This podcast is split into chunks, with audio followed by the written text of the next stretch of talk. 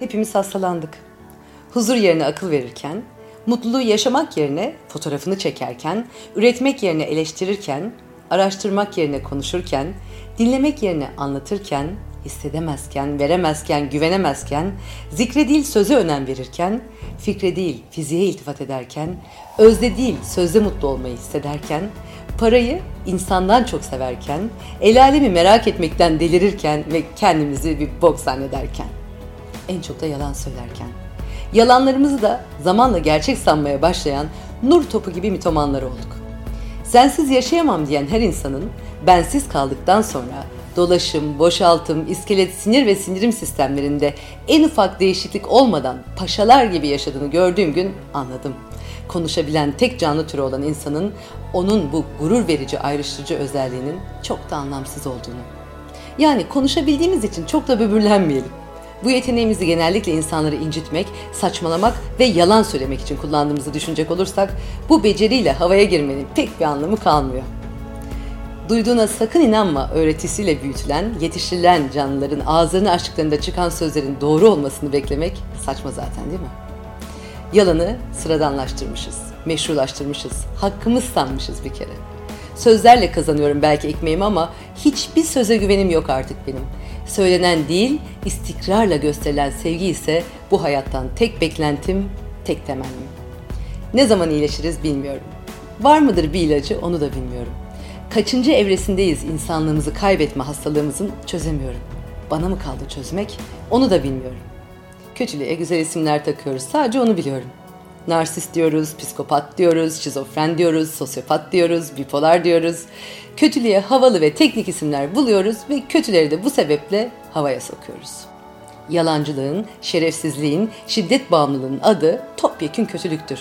Psikoloji ve psikiyatri ilimlerini kötülüklere havalı isimler bulmak için acaba hangi sebeple böyle pervasızca kullanıyoruz?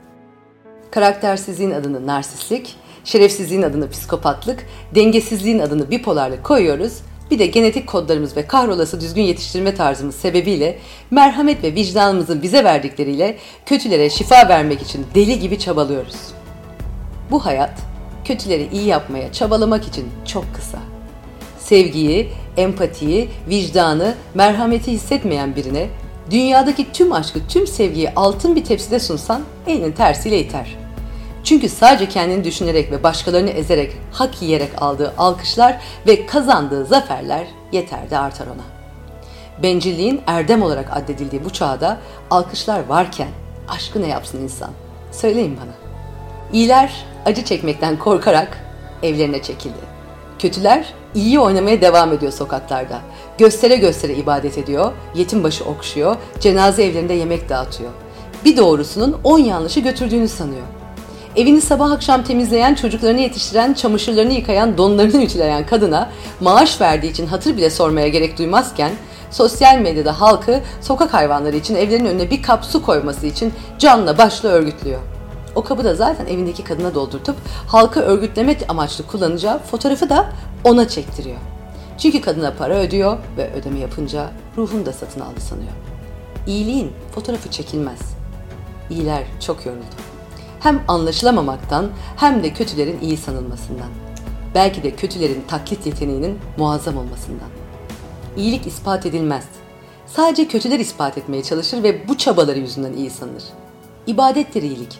Bir tek sen bilirsin, göstermezsin ve göstermediğin halde görmek için çaba sarf edenlerle ve nihayetinde görenlerle yoluna devam edersin.